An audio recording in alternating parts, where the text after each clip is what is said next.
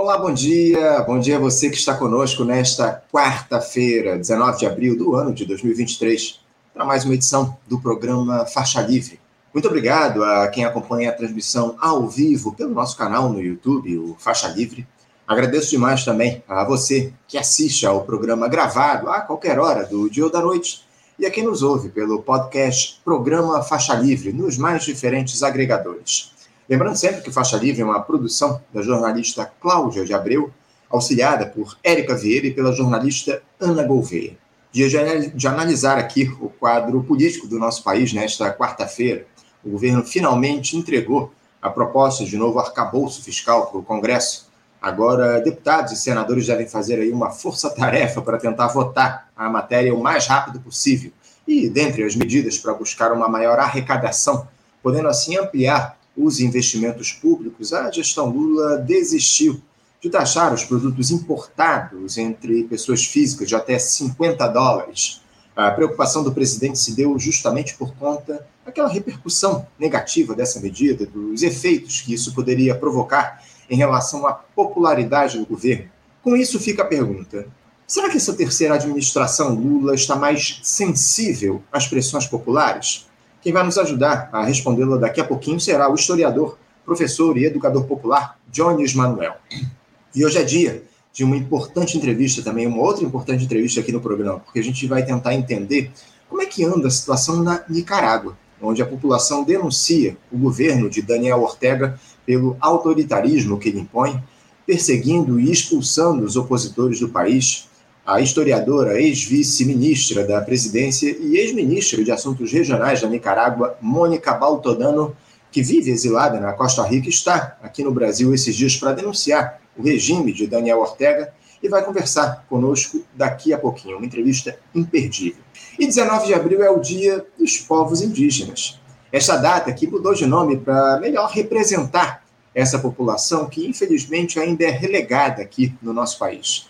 Para saber onde ainda precisamos avançar na defesa dos povos originários, quais suas principais demandas, como é que andam também os órgãos de defesa dos indígenas, se o ministério criado pelo presidente Lula tem produzido resultados na proteção desses povos, nós vamos entrevistar o secretário executivo do Conselho Indigenista Missionário, o CIMI, Antônio Oliveira.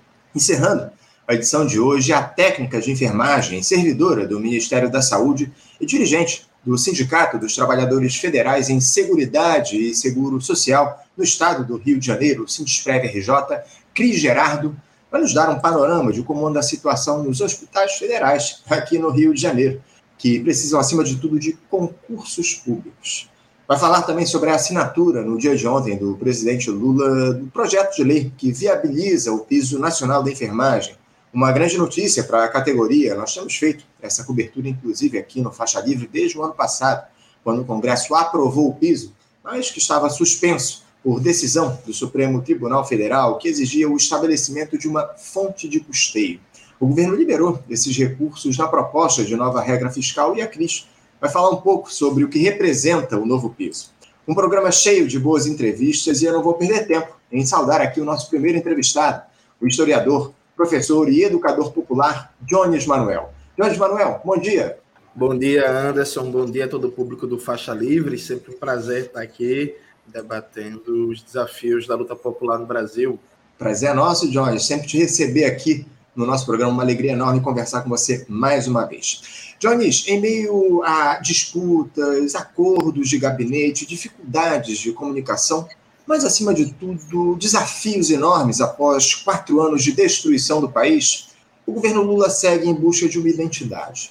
O presidente da República se coloca como um representante dos ideais progressistas, pedindo para que a população pressione o governo enquanto os neoliberais tentam avançar com sua agenda, representada por Fernando Haddad, ministro da Fazenda.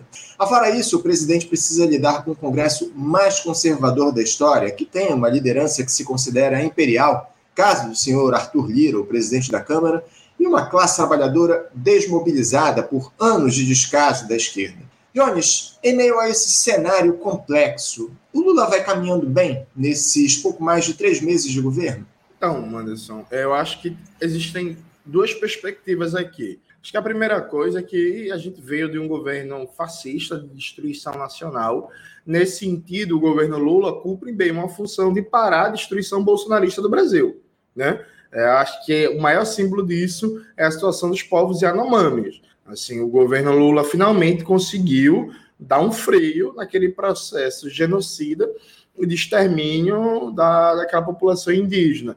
Então, é, no sentido de brecar um pouco a destruição que estava em curso no Brasil, o governo Lula vai bem. Só que aí, veja, o, o, o presidente Lula, ele não representa há muito tempo um projeto estrutural de transformação do país. Né? O Lula ele se conformou com a ideia do seu primeiro período de mandato de não mexer em nenhuma estrutura, nenhuma estrutura, em nenhum interesse fundamental da classe dominante e fazer políticas públicas, políticas públicas importantíssimas. Mas veja, política pública não é reforma, política pública é o tipo de coisa que você muda o governo, muda a conjuntura econômica, rapidamente ela é destruída. Né? Ela não tem durabilidade histórica porque não foi uma mudança estrutural mais profunda na dinâmica econômica, política, do poder do Estado e por aí vai. E o terceiro mandato de Lula mostra a mesma disposição. Assim, o Lula ele não consegue articular é, um projeto de país que diga as transformações estruturais de curto, médio e longo prazo. Ele não consegue sinalizar um horizonte, né? E, e mesmo quando Lula tenta sinalizar um horizonte político, é acaba que é uma sinalização que fica no discurso dele, mas não é materializado na política dos ministros. Então, só para dar um exemplo concreto, o Lula fala bastante reindustrialização, perfeito. Não tem como reindustrializar o país com a política econômica tocada pelo ministro Fernando Haddad, não tem como reindustrializar o país sem enfrentar o Campos Neto e tentar a sua demissão. Né? Então, acaba que é um discurso que é uma ótima palestra do que deveria ser um governo de esquerda, mas não tem consequência prática. Eu chamo a atenção, Anderson, para o nosso público aqui de Faixa Livre, que o presidente Lula, até agora, em nenhum momento, por exemplo, convocou uma cadeia nacional de rádio e TV para dialogar diretamente com a população sobre o, a autonomia do Banco Central. O Brasil tem a maior taxa de juros do mundo e as consequências disso na economia, no emprego, na geração de renda, percebe? Assim como o presidente Lula até agora não ordenou que o Conselho Monetário Nacional, em que o governo Lula tem a maioria e não passa pelo Congresso, mudasse a meta de inflação e solicitasse a demissão do Campos Neto. De tal sorte que é um governo que acaba articulando políticas públicas importantes, mas que não tem nenhuma disposição para o enfrentamento e que, ao que parece, vai sancionar, no grosso modo, tudo que foi feito de ataques e privatizações desde o governo Temer para cá. Um exemplo trágico disso foi a Relan, a refinaria Landolfo Alves, que foi a primeira refinaria nacional do Brasil, um símbolo da era O Petróleo é Nosso. A Relan foi privatizada durante o governo Bolsonaro num negócio é, muito obscuro, e eivado de ilegalidades, com vários sinais de tudo que não presta, inclusive está diretamente relacionado com essa própria joia dos árabes a, a, que o Bolsonaro se apropriou. E aí o ministro Rui Costa vai se encontrar é, com os compradores da Relan, anuncia um pacote de investimento de 12 bilhões no universo de 10 anos, o que é praticamente nada, e dá como fato é, consumado que a Relan vai ser privatizada. A Relan é hoje a refinaria mais importante do Nordeste e que abastece o mercado econômico mais potente do Nordeste, que é a Bahia. Então, se pegou a principal refinaria de uma região estratégica do estado economicamente mais importante do Nordeste e se disse assim: ó, Bolsonaro vendeu por 30% do valor, é, vai ficar com capital estrangeiro e é isso. Então, assim, esse é o lulismo, percebe? Ah, que bom que o governo Lula tirou a refinaria Abrei Lima, que é aqui de Pernambuco, do, do programa de privatizações. Perfeito, ótimo. Agora, o que foi privatizado fica. Então, até agora, a gente não tem uma iniciativa para revogar a contra-reforma do ensino médio, para criar um novo código do trabalho, recuperando direitos trabalhistas, para rever a contrarreforma da Previdência, para rever as privatizações que foram operadas na Petrobras, na Eletrobras, sabe? Então, é um, um alívio, repito, é um alívio frente ao que era o governo Bolsonaro. Só que não existe é, perspectiva de construção de futuro é, emanando do governo Lula. Eu estava sem o áudio, isso costuma acontecer aqui, mas eu, eu costumo dizer aqui no programa, Jones, que, que a, impressão que dá é que esse governo vai. É, a, a intenção do Lula é governar daqui para frente. O que ficou para trás, ele simplesmente não vai tocar. Parece que isso está claro e, e não há dúvidas em relação a isso. A gente tem observado por essas medidas que estão sendo colocadas pelo governo. Agora, o, o Jones, se no, na, no quadro interno aqui a gente tem uma série de dificuldades, parece que o principal destaque dessa gestão, eu me arrisco a dizer, é na política internacional, né? Porque o governo começou lá meio claudicante, tomou algumas medidas dúbias, deixaram aí uma pulga atrás da orelha em relação aos objetivos, mas parece que depois dessa ida do Lula à China, as coisas ficaram um pouco mais claras. Há uma defesa desse governo do multilateralismo, da soberania dos Estados nacionais, da integração entre os países do BRICS e também aqui no nosso continente. É algo que nos traz esperanças, ô Jones, ao mesmo tempo em que cria uma série de resistências ao governo. Primeiro, você acha que o Lula acerta ao tomar posição nessa disputa que se abriu pela hegemonia global entre China e Estados Unidos? Esse alinhamento aos chineses, ou suposto alinhamento, o diálogo franco com a Rússia, pode beneficiar o Brasil de alguma forma ou você interpreta a coisa de uma outra forma? Veja, eu acho que é, há que se destacar a pobreza de quadros que cercam o Lula nesse terceiro governo, né? Que também é responsabilidade dele, porque é ele que escolhe os ministros. O Mauro Vieira é muito ruim. O Mauro Vieira é muito ruim, sabe? É um negócio assim, trágico. Então, é, quando você diz Anderson, que o, o começo do governo parecia meio claudicante da política externa, é porque, na verdade, o Lula entregou a política externa na mão do Mauro Vieira, depois ele viu que não dava. Né? Então, o Celso Amorim é cada vez mais acionado e o Lula meio que assumiu, a presidência assumiu mais diretamente a política externa, que, assim, o, o Mauro Vieira chegou à raia do patético quando ele disse que a, a Venezuela é uma ditadura, Maduro é um ditador. Veja, a Venezuela, quando o chanceler diz que o presidente da Venezuela é um ditador, quem é que vai conduzir as negociações com a Venezuela, por exemplo? É o chanceler que chamou o presidente de ditador. Sabe, tipo, a gente aqui pode fazer uma análise, se for o caso, e dizer que não, a gente acha que o regime de Maduro é ditatorial, porque a gente não é responsável pelos negócios de Estado. Um chanceler não pode dizer um absurdo desse para agradar a mídia hegemônica, sabe? Inclusive, ditadura por ditadura, né? O, o, os Emirados Árabes que o, que o Brasil estava, tipo, é uma ditadura também, sabe? Então, enfim, sabe? Não, não faz sentido esse tipo de postura.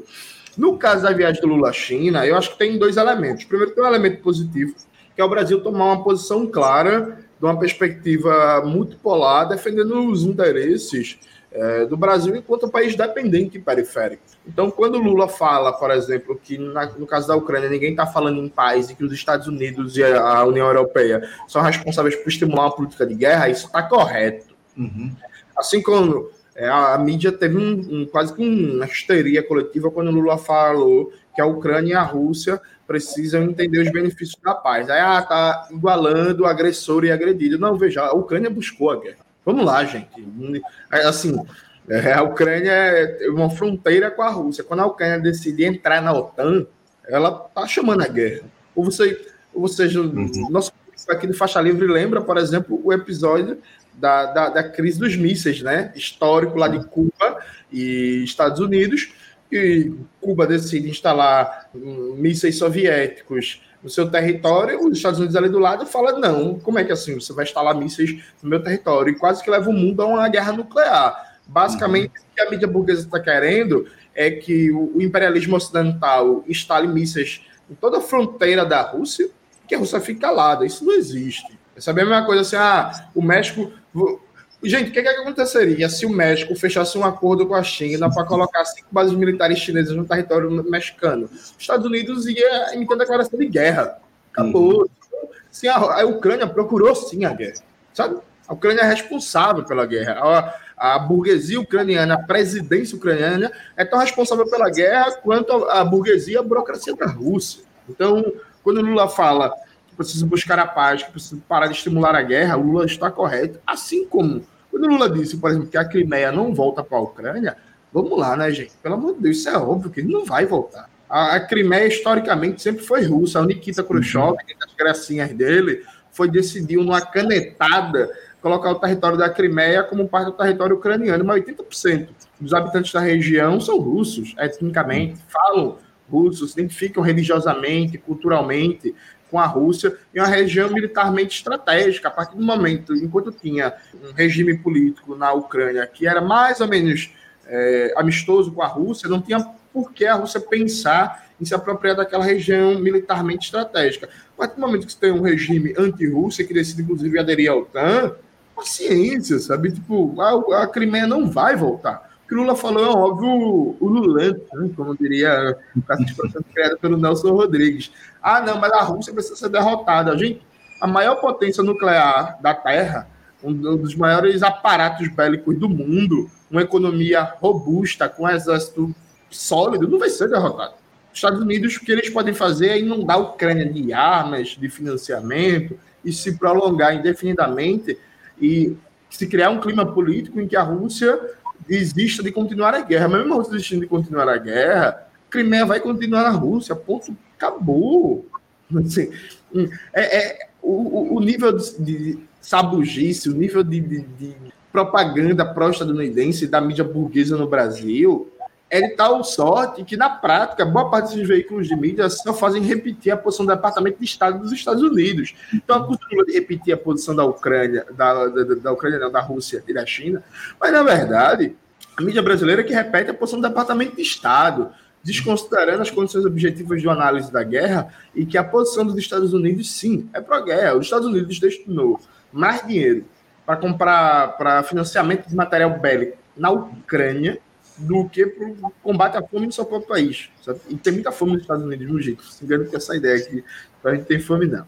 Agora tem um segundo vetor, Anderson, dessa viagem, que é, vejam, é, eu entendo a comemoração de uma série de acordos com a China, que o Brasil trouxe 50 bilhões e por aí vai, mas na prática, na prática mesmo, o Brasil negociou muito baixo isso. Negociou muito baixo. O Brasil não voltou com nenhum pacote de investimentos robustos de infraestrutura. O Brasil não voltou com nenhum acordo para transformar. É, quer, quer, só dar um exemplo para vocês, que é algo óbvio.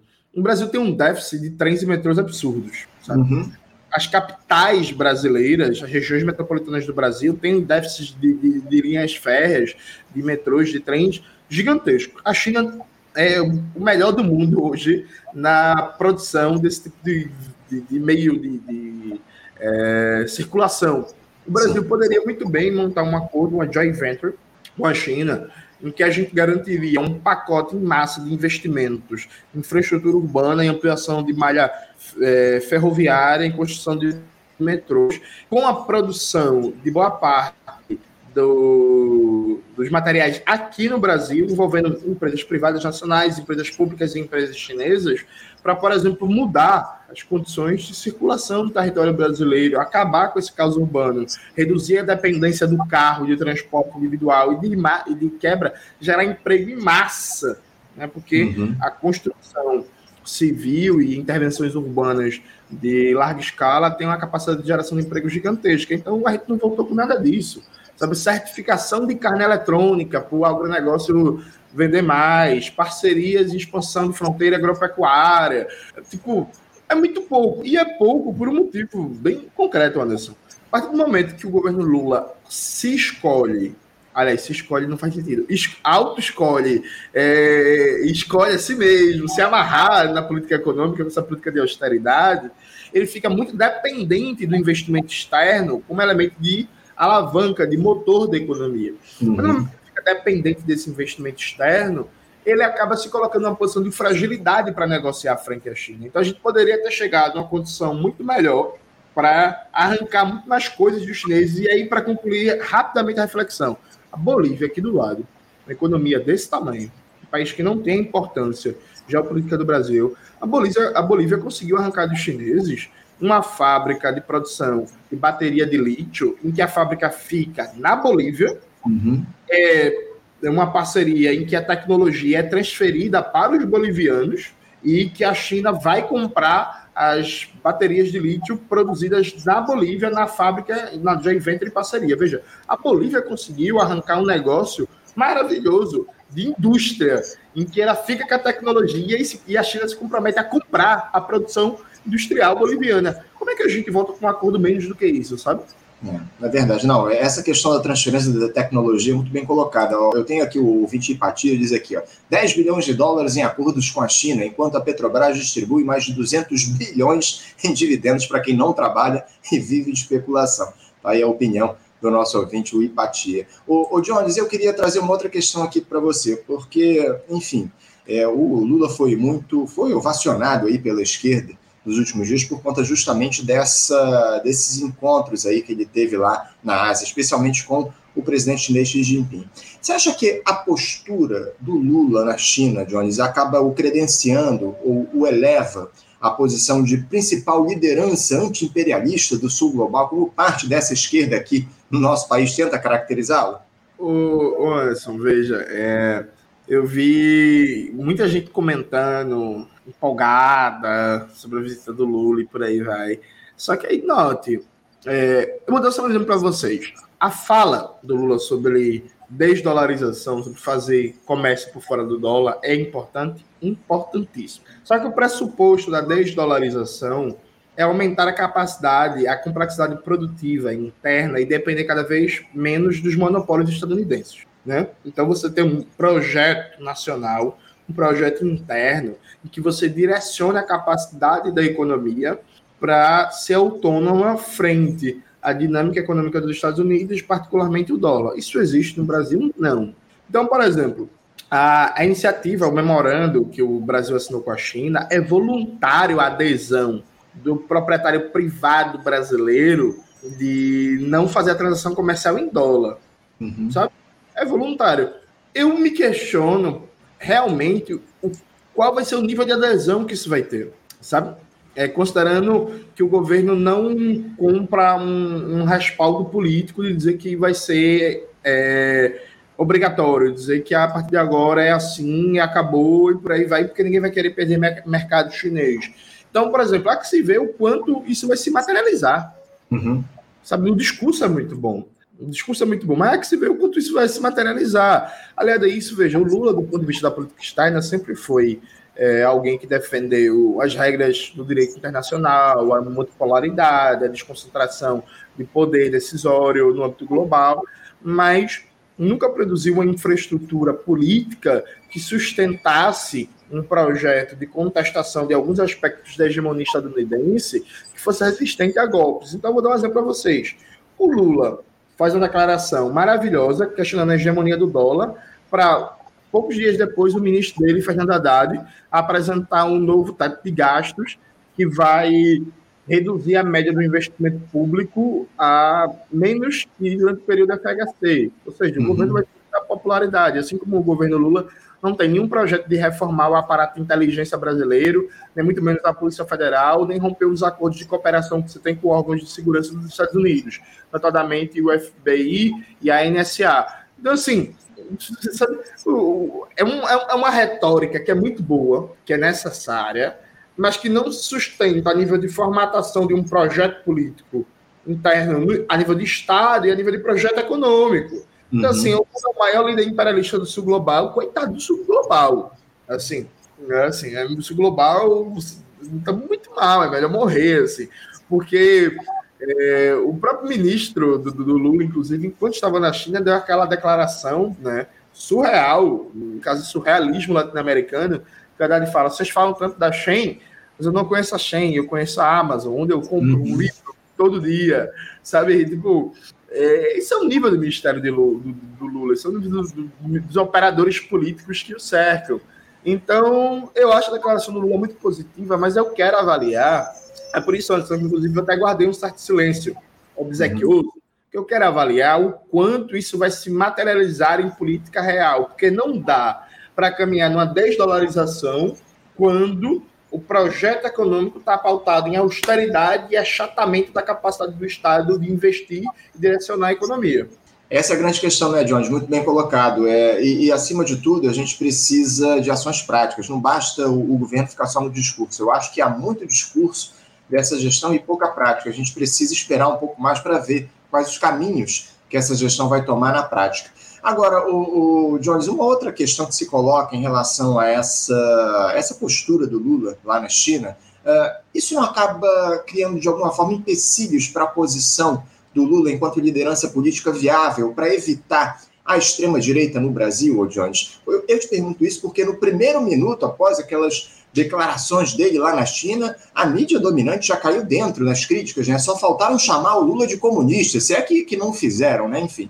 Como é que se observa a manutenção da viabilidade política interna do Lula a partir desses posicionamentos que ele indicou? Não aumenta o risco de termos aí um representante do bolsonarismo de volta à presidência em 2026? Infelizmente, eh, Anderson, boa parte do nosso povo não liga hoje para a política externa. Acho que é fruto, inclusive, do próprio processo de despolitização. Vale lembrar que em outras épocas do Brasil, é proclamar, é, separar, proclamar ter uma política externa independente era elemento de propaganda muito forte. Né? O Jânio Quadros, quando era presidente da República, nos poucos meses que ficou, não tinha nenhuma política é, econômica de esquerda, mas quis agradar setores da classe trabalhadora, proclamando uma política externa independente, condecorando Che Guevara, é, buscando restabelecer relações diplomáticas com a União Soviética e por aí vai. Hoje em dia, isso não tem mais uma influência decisiva. Então, na verdade, a política externa acaba sendo tema de um público mais politizado, mais organizado, que é a, é a minoria do, do, da população brasileira. Então, acho que é a primeira coisa.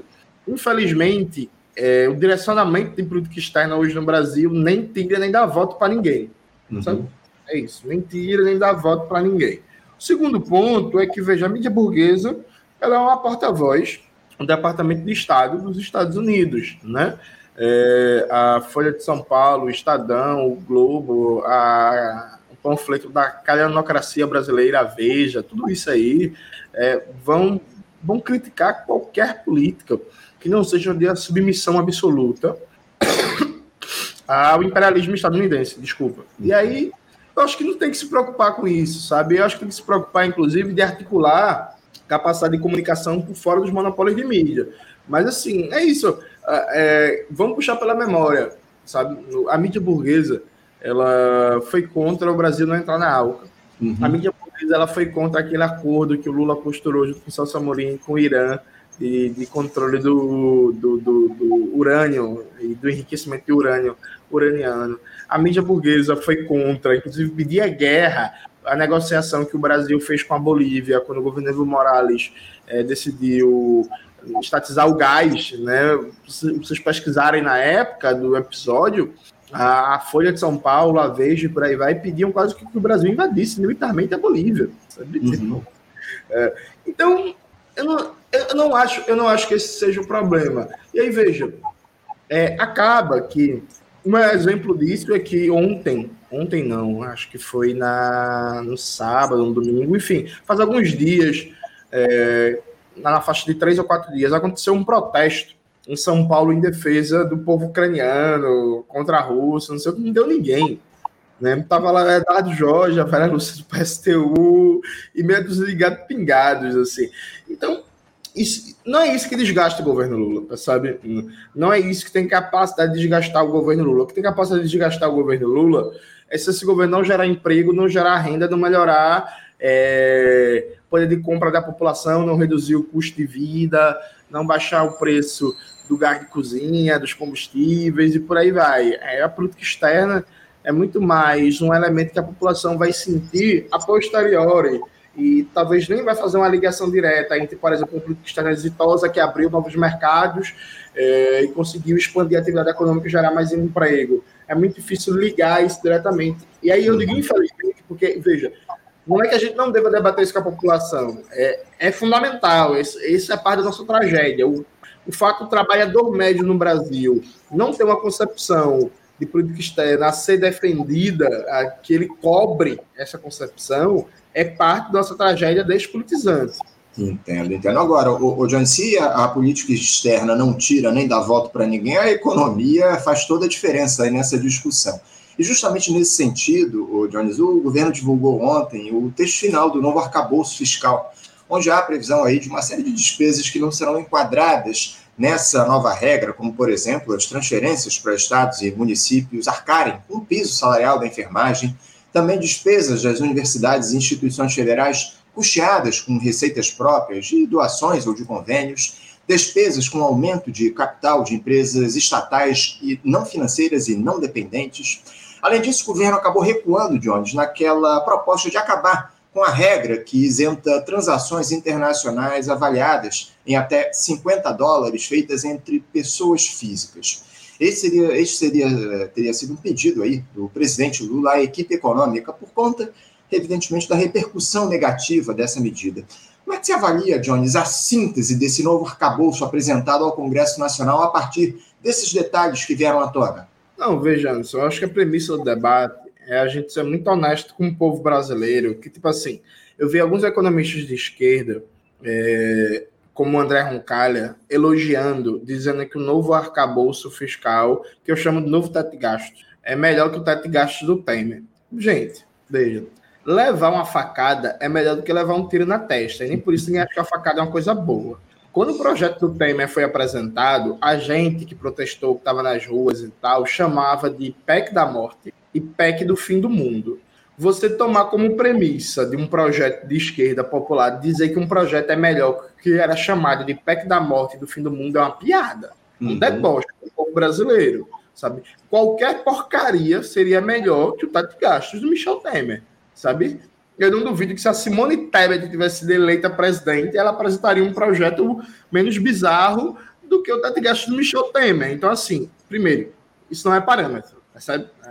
Eu acho que isso é um preâmbulo para o debate. Não dá para você se considerar de esquerda e tomar como premissa, ah, é melhor que o teto do Temer. Pelo amor de Deus, sabe? Porque, se, caso contrário, a gente pode dizer assim, o governo Sarney foi maravilhoso, porque antes tinha o governo Figueiredo, e o governo Sarney foi melhor. Sim, dito isso, eu acho que tem, muita, tem muitos detalhes técnicos, muitas nuances para a gente debater, só que vamos se ater pela economia de tempo à questão central. O limite máximo de crescimento do, do gasto público, com o novo teto de gastos, é 2,5. Uhum. Limite máximo, o teto, o teto. Então, se tudo der certo, a economia crescer, arrecadação crescer, tudo for bem, por aí vai, dá para, assim, no máximo, de um ano para o outro, aumentar o gasto público em 2,5%. Vocês terem uma ideia, no primeiro período Lula, nos primeiros oito anos de Lula na presidência, a média de crescimento é, público foi acima de 100% no, no governo FHC, aquela destruição, aquele caos, é, tudo isso que a gente sabe, o, média de crescimento do gasto público foi 3%. Então, veja, o que, que, que, é que significa concretamente? Esse teto de gastos, aprovado como está, no melhor dos cenários, você tem em quatro anos um crescimento real do gasto público de 10%. Uhum. Isso descontado a inflação, se descontado o crescimento populacional, a gente está falando da redução do Estado. A gente está falando da redução do, do gasto público per capita por habitante no Brasil. A gente está falando da redução da capacidade do Estado de oferecer serviços e políticas públicas. A gente está falando de uma média de gasto público menor que FHC, menor que Lula 1, que Lula 2, que Dilma 1 e que Dilma 2.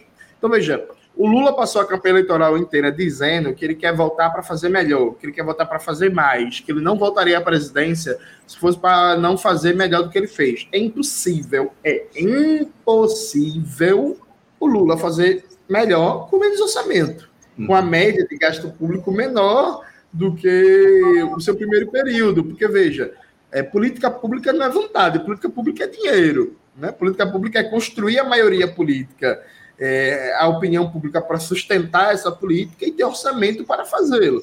No melhor dos casos, repito, o gasto público cresce 2,5%.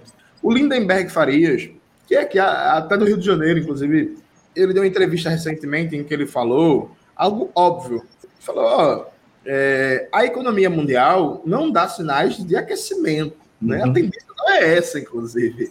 Né? O nível de crescimento da União Europeia é medíocre, a, a expectativa de crescimento dos Estados Unidos é medíocre, há um processo de inflação mundial, muito ligado, inclusive, à própria guerra da Ucrânia com a Rússia e por aí vai. E você tem uma tendência. Agora, os países da OPEP anunciaram a redução da produção de petróleo para aumentar o preço. Você tem um cenário econômico mundial em que a tendência é baixíssimo crescimento com aumento da inflação e com várias possibilidades de recessão vários bancos grandes quebrando, né? com medo gigantesco se contaminar todo o sistema, o Silicon Valley, o Credit Suisse por aí vai. E tal sorte que, veja, no melhor dos cenários, o investimento público pode crescer até 2,5%. Mas a expectativa nos próximos quatro anos, Anderson, não é o melhor dos cenários. A expectativa é um cenário internacional devastador, de aumento é, do, do, preço, por exemplo, do petróleo, é, de aumento do preço dos fertilizantes, de redução do crescimento, de contaminação do, do sistema bancário internacional por crises e afins. De tal sorte que o governo está amarrando suas mãos. Uhum. Ele está dizendo que, no máximo, o investimento público vai crescer 2,5% no melhor dos cenários. Esse melhor dos cenários não vai acontecer. Se o governo não atingir a meta de superávit primário, é, ele recebe um castigo em que o crescimento do investimento público só pode corresponder a 50% da arrecadação do ano anterior. Ou seja, é, se vier uma crise econômica, a capacidade de fazer política de investimento público para sair da crise econômica não existe. Então, o Lula, em 2009, para sair da crise, para o Brasil não ser atingido fortemente pela crise de 2008, o Lula turbinou a máquina de investimento público, o crescimento do gasto público de 10% do PIB.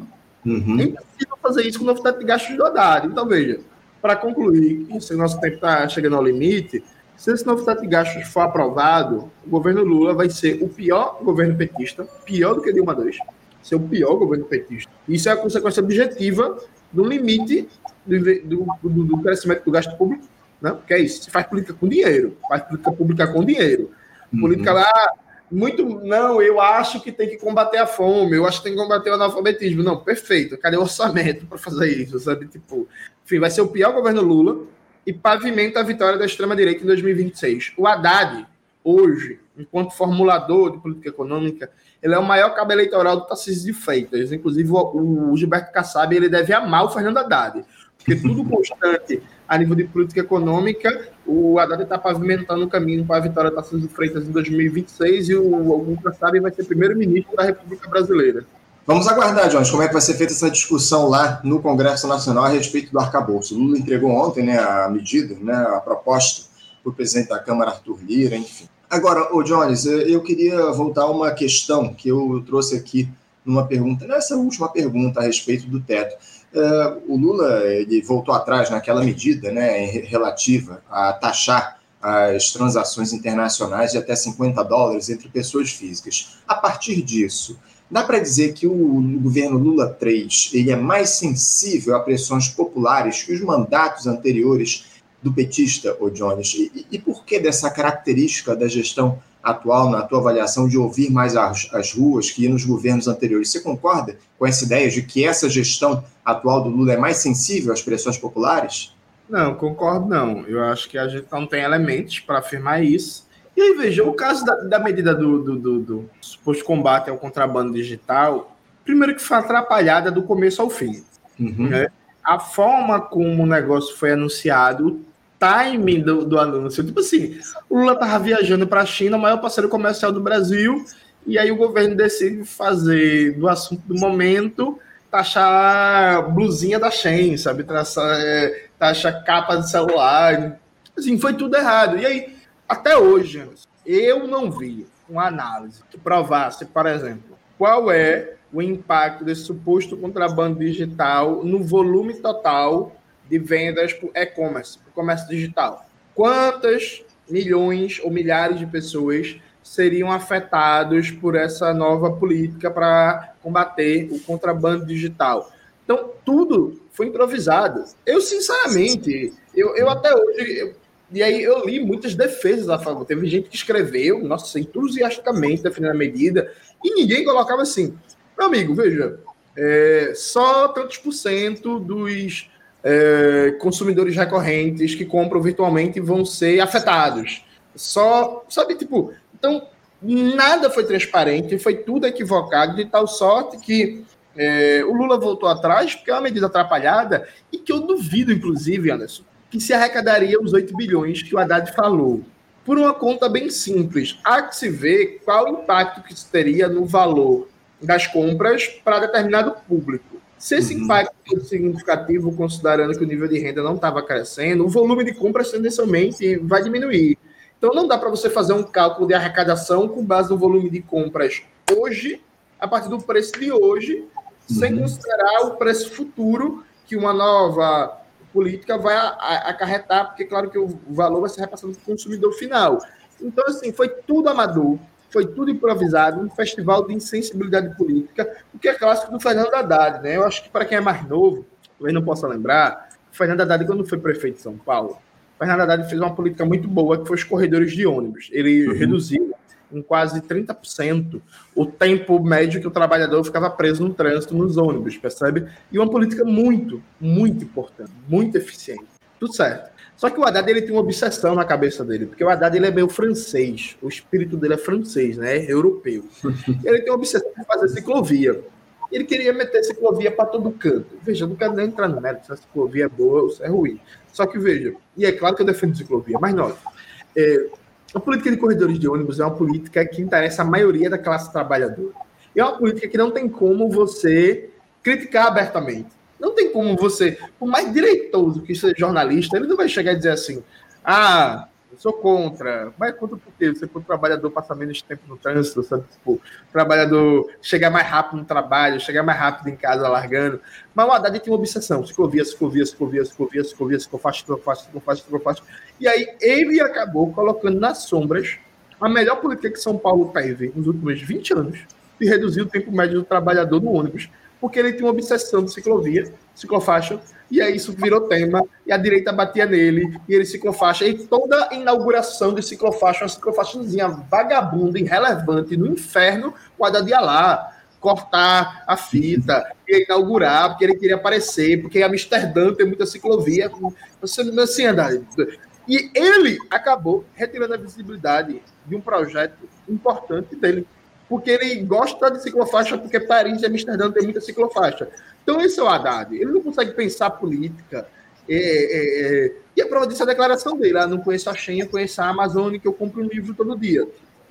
Tudo, pelo amor de Deus. Então, eu acho que o governo Lula só fez voltar atrás de uma medida totalmente atrapalhada. Isso não significa nada. Até porque, se eu visse mesmo as bases, já tinha revogado o novo ensino médio, uhum. que não aconteceu né? porque toda a base, inclusive, dos trabalhadores de educação, boa parte deles da CUT, cobram a revogação do novo ensino médio, o que o governo fez foi suspender para tentar ganhar tempo para uhum. sustentar essa política falida.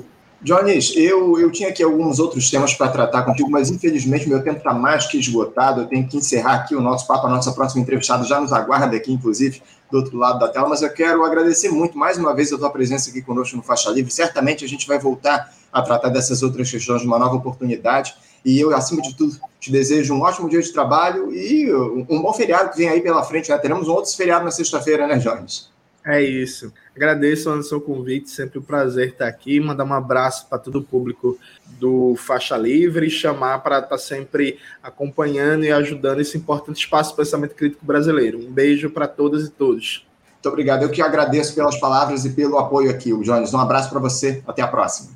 Conversamos aqui com Jones Manuel. Jones Manuel, que é historiador, educador popular e professor, e falou conosco aí a respeito um pouco da realidade política aqui do nosso país, trouxe importantes reflexões aqui para os nossos ouvintes, abrindo a edição desta quarta-feira aqui do Faixa Livre.